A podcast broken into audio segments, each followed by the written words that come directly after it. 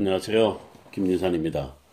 오래간만에 어, 구약 난해구절 강좌를 어, 시작합니다. 제가 지금 대학에서 구약 난해구절을 가르치면서 어, 학생들에게 몇 가지 네, 주제들을 주고 그것에 대해서 함께 풀어가는 그런 강좌를 진행하고 있는데요. 최근에는 그 역사서, 특히 열왕기 상하에 등장하는 몇 가지 성경 구절과 관련된 또 그 성경 구절 안에서 우리가 좀 풀기 어려운 어, 부분들을 좀 우리가 함께 공부하려고 합니다. 예, 오늘은 특별히 열왕기 상의 몇 가지 이야기들을 좀 함께 이야기를 할게요. 첫 번째 열왕기상 3장 10절에 대한 이야기입니다. 어, 솔로몬이 아버지 다윗에 이어 이스라엘 왕이 되었죠. 하지만 솔로몬은 피비린내 나는 암살 위협과 보복 공격으로 네 번을 겪어야만 했었습니다. 솔로몬 왕으로서 이스라엘을 다스려야 하는데 국내외 정세가 너무 불안했었죠. 솔로몬은 여호와를 사랑했고 다윗의 법도를 따라 행하는 자였지만 무엇보다도 하나님의 마음을 흡족하게 하는 자였습니다. 왕이 된 솔로몬이 하나님께 백성을 다스릴 수 있는 듣는 마음을 요구했는데 그것이 하나님 마음에 들었던 것이죠. 열왕기상 3장 10절 오늘 본문 말씀인데요. 솔로몬이 이것을 구하며 그 말씀이 주의 마음에 든지라. 그런데 여기서 주의 마음에 든지라의 원래 히브리어 원어가 갖고 있는 의미는 주의 눈에 든지라입니다. 어째서 주의 눈이 주의 마음으로 대체되어 번역했을까요? 성경에서 마음과 눈이 의미하는 것이 동일할까요? 아니면 다른 의미를 갖고 있을까요?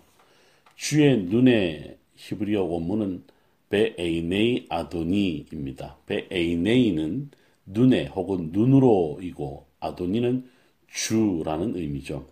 베에이네이 아도니는 구약 성경에서 자주 쓰인 בעיני 예, 여호와와 동일한 의미를 갖고 있습니다. 직역을 하면 בעיני אדוני는 주님의 눈으로 בעיני 여호와는 여호와의 눈으로입니다. 하지만 בעיני אדוני와 בעיני 여호와에서 בעיני가 원래 뜻인 눈으로 혹은 눈에가 정작 성경에서 그대로 번역되지 않았습니다. 모두 주께 은혜를 입었다 혹은 주의 마음에 들었다로 번역되었죠. 그 이유는 눈이 하나님께서 만드신 하나님의 것으로 주의 눈 자체가 이미 하나님 혹은 주님이시기 때문이 아닐까요? 그런데 눈으로 번역된 배 에이네이의 원래 히브리어가 에인인데 에인은 또 하나의 뜻을 갖고 있습니다. 그것이 바로 샘이죠. 이스라엘 땅에서 흐르는 강이나 솟아오르는 우물 어, 모두 샘에서 시작합니다. 샘의 의미에 대해서는 우리는 자주 듣죠. 샘의 상징은 무엇보다도 하나님의 임재를 말하고 있습니다. 성경에 나타난 수많은 사건들이 대부분 샘을 중심으로 벌어졌다는 사실을 안다면 샘이 얼마나 중요한지를 깨닫게 됩니다. 그리고 샘을 중심으로 인한 모든 사건의 핵심이 바로 하나님의 임재라는 것이죠. 그렇다면 눈과 샘으로 번역된 애인 모두 하나님의 은혜와 생명을 상징하는 성경의 독특한 표현이라고 말할 수 있습니다. 또한 애인이 메이마르면 하나님의 은혜가 더 이상 존재하지 않을 뿐만 아니라 하나님의 심판이 임박했음을 나타내기도 합니다. 헐몬산이 샘들이 모아져서 요단강을 이루고 요단강이 흘러 갈릴리 호수를 형성하는데요. 만일 헐몬산이 샘들이 메마른다면 갈릴리 호수 역시 줄어들 수밖에 없습니다. 유대인들은 어, 헐몬의 이슬이 메말라 갈릴리 호수의 바닥을 갈릴리 호수의 바닥이 드러나는 순간 바로 그때가 세상의 종말이라고 말하기도 하죠. 두 번째 이야기입니다. 열왕기상 11장 14절 본문인데요. 성경 사건에서 하나님의 뜻이나 일을 거역하거나 반대하는 자들은 하나님으로부터 책명을 받는데 그들을 가리켜 주로 하나님의 대적자들이라고 성경은 말합니다. 하나님께서 주신 지혜와 총명과 지식을 갖고 하나님의 성전을 건축했던 솔로몬 왕은 성전을 건축한 이후 그의 마음이 점차 하나님께로부터 점점 멀어져 갔습니다. 그런데 성경에서 그 이유를 다음과 같이 밝히고 있습니다. 아, 열왕기상 11장 1절에서 그 원인을 드러내고 있는데요. 솔로몬 왕이 바로의 딸 외에 이방의 많은 여인을 사랑하였으니 곧 모압과 암몬과 에돔과 시돈과 헷 여인이라. 솔로몬이 이방 여인을 사랑하는 것이 문제가 되었고 무엇보다 이방 신들과 신전들이 솔로몬의 예루살렘에 들어오게 했던 것이 가장 큰 문제였습니다. 그러자 하나님은 이방 민족들을 일으켜 솔로몬을 대적하게 했죠. 오늘 본문 열왕기상 11장 14절 여호와께서 에돔 사람 하닷을 일으켜 솔로몬의 대적이 되게 하시니 그는 왕의 자손으로서 에돔에 거하였더라. 그런데 솔로몬의 대적에서 대적의 히브리어가 바로 사탄입니다. 그렇다면 하나님의 대적이나 대적자를 가리키는 히브리어가 바로 사탄일까요? 사탄은 어둠의 세력이나 마귀를 나타내는 말로 알고 있었는데 사탄의 정확한 의미는 무엇일까요? 구약 성경에서 사탄은 자주 등장하는 말이 아닙니다. 크게 민수기서, 사무엘서, 열왕기서, 그리고 역대기서와 욥기서에 간혹 나타납니다. 그런데 각 성경마다 번역된 말이 각각 다르게 번역되어 있습니다. 민수기의 경우 사탄은 길을 막아서는 무엇인가를 가리키고 있습니다.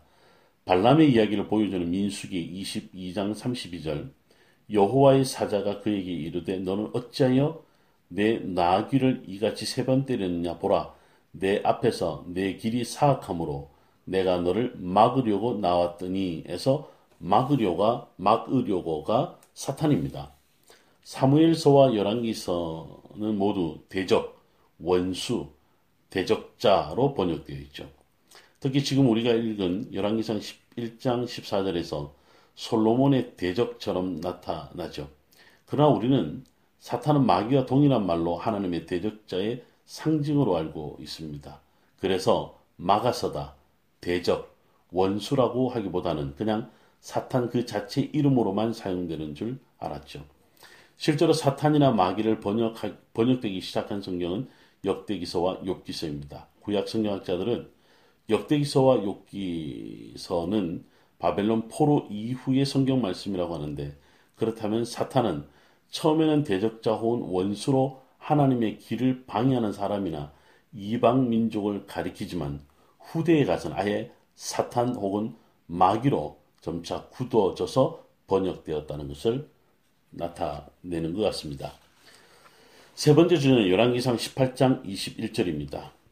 주전 9세기 중반 이스라엘 백성은 이방신 바알 숭배 때문에 선지자들로부터 계속적으로 책망을 받습니다.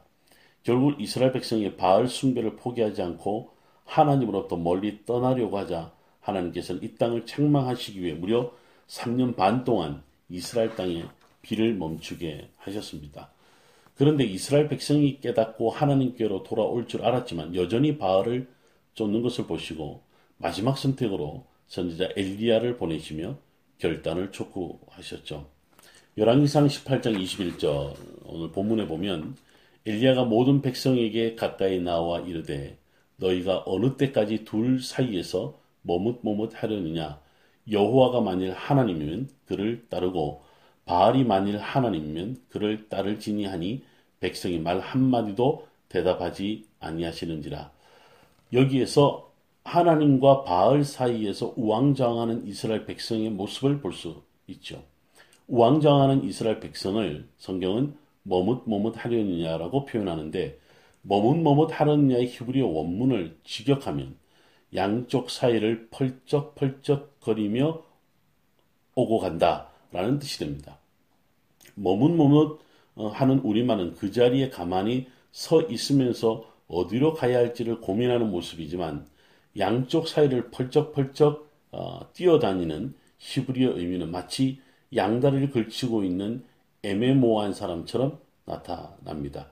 이것은 당시 이스라엘 백성이 여호와 하나님과 바알 사이에서 어떤 모습을 보여, 보였는지를 올바르게 알 수가 있죠.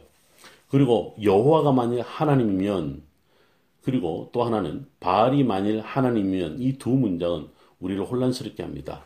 실제로 이스라엘 백성은 바알 하나님이라는 이름으로 기도하고 그리고 바알 하나님이 여호와 하나님을 대체했다는 사실이 우리는 오늘 알 수가 있죠. 1970년대 시나이 반도의 어느 외딴 지역에 있는 쿤틸레드 아즈루드라는 거 불리는 곳에서 엘리야 시대의 것으로 추정되는 파괴된 건물들이 건물들이 발견되는데 그 건물에서 함께 발견된 큰 돌 그릇에서 아, 시브리어로 새겨진 고대 글자들이 함께 발견됩니다. 그런데 그 글자들이 보여준 것은 사마리아의 여호와, 대만의 여호와였었죠. 그리고 이들 여호와의 이름과 동시에 나타난 히브리어 글자는 그의 아세라였습니다.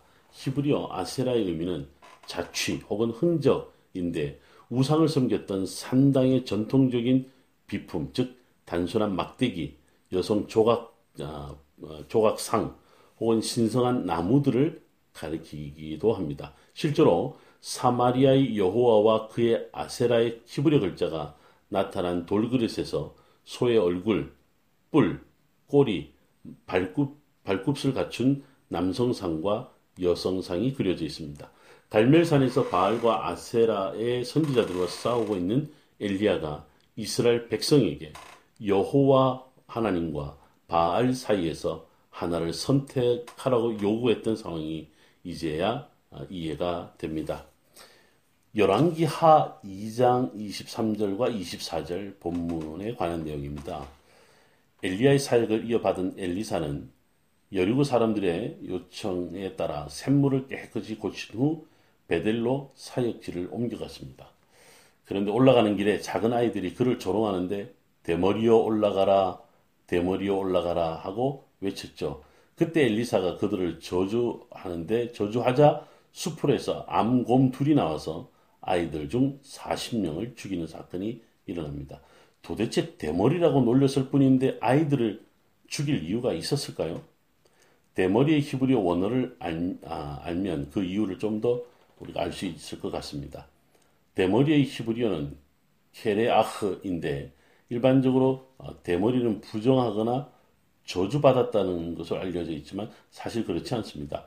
레위기 13장 40절 누구든지 머리털이 빠지면 그런 대머리 대머리니 정하고 어, 앞머리가 빠져도 그는 이마 대머리니 정하니 정하니라 이때 정하다의 히브리어는 정결하다는 의미를 갖고 있습니다.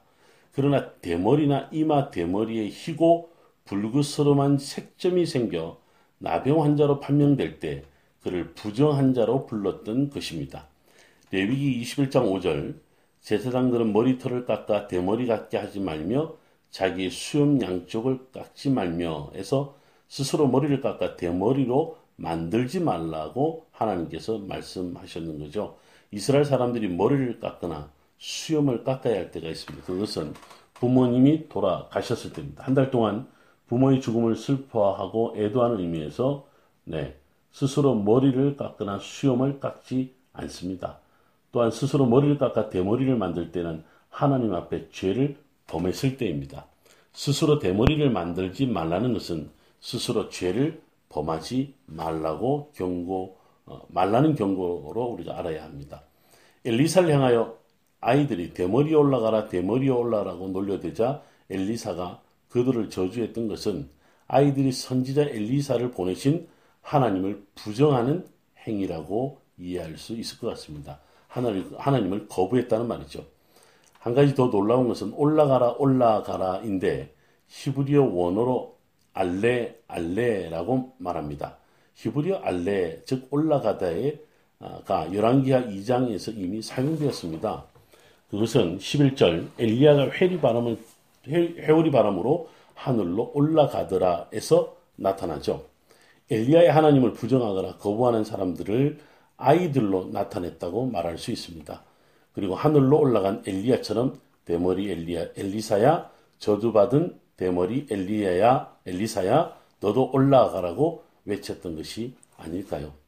그리고 작은 아이들을 어떻게 그렇게 잔인하게 죽일 수 있느냐로 반박할 어, 수 있습니다. 사실 작은 아이들이라고 번역된 히브리어 원문이 케나님, 네아림인데 네아림은 아이들이라고 네아림을 아이들이라고 번역했기 때문입니다. 사실 네아림은 아이들이라고 번역하기보다 청년들이라고 번역해도 무방합니다. 아이들이 히브리어가 따로 있죠. 그것은 옐라딤인데 어, 일반적으로 만 12세 성인식을 하기 이전의 아이들을 부르는 말입니다. 네아림은 이미 성인식을 거쳐 하나님의 자녀라는 아, 믿음의 자의식을 가진 소년이나 청년을 가리키는 말이죠. 만 11세라는 점 때문에 아이들이라고 할 수 있겠지만 이스라엘 백성의 성인식의 개념은 아이를 벗어나 책임을 가지고 하나님의 말씀을 준행하는 자가 되, 는 의식입니다. 하나님의 법을 알고 있고 하나님의 말씀을 깨닫고 있었던 소년이나 청년들이 엘리사의 하나님을 거부하고 어, 있기 때문에 그들을 어, 저주 그들이 저주받았던 것이라고 말할 수 있습니다. 네, 이번 강좌에서는 어, 열왕기상과 열왕기하 몇 가지 이야기들을 좀 다뤄봤는데요. 어, 물론 이거는 신학적인 내용은 아닙니다. 어, 신학적으로 또 어, 이해하고 해석하는 데는 좀 다른 의미가 있지만 히브리어가 갖는 몇 가지 의미로 좀 어려운 난해 구절들, 또 성경을 읽으면서 어, 이것을 이렇게 어, 해석을 해야 되나 또는 번역이 왜 이렇게 되었을까라고 하는 문제들을 몇 가지를 좀 한번 짚어봤습니다. 어, 다음 시간에도 이와 같은 또 몇 가지 성경 본문을 찾아서 함께 나누도록 하겠습니다. 감사합니다.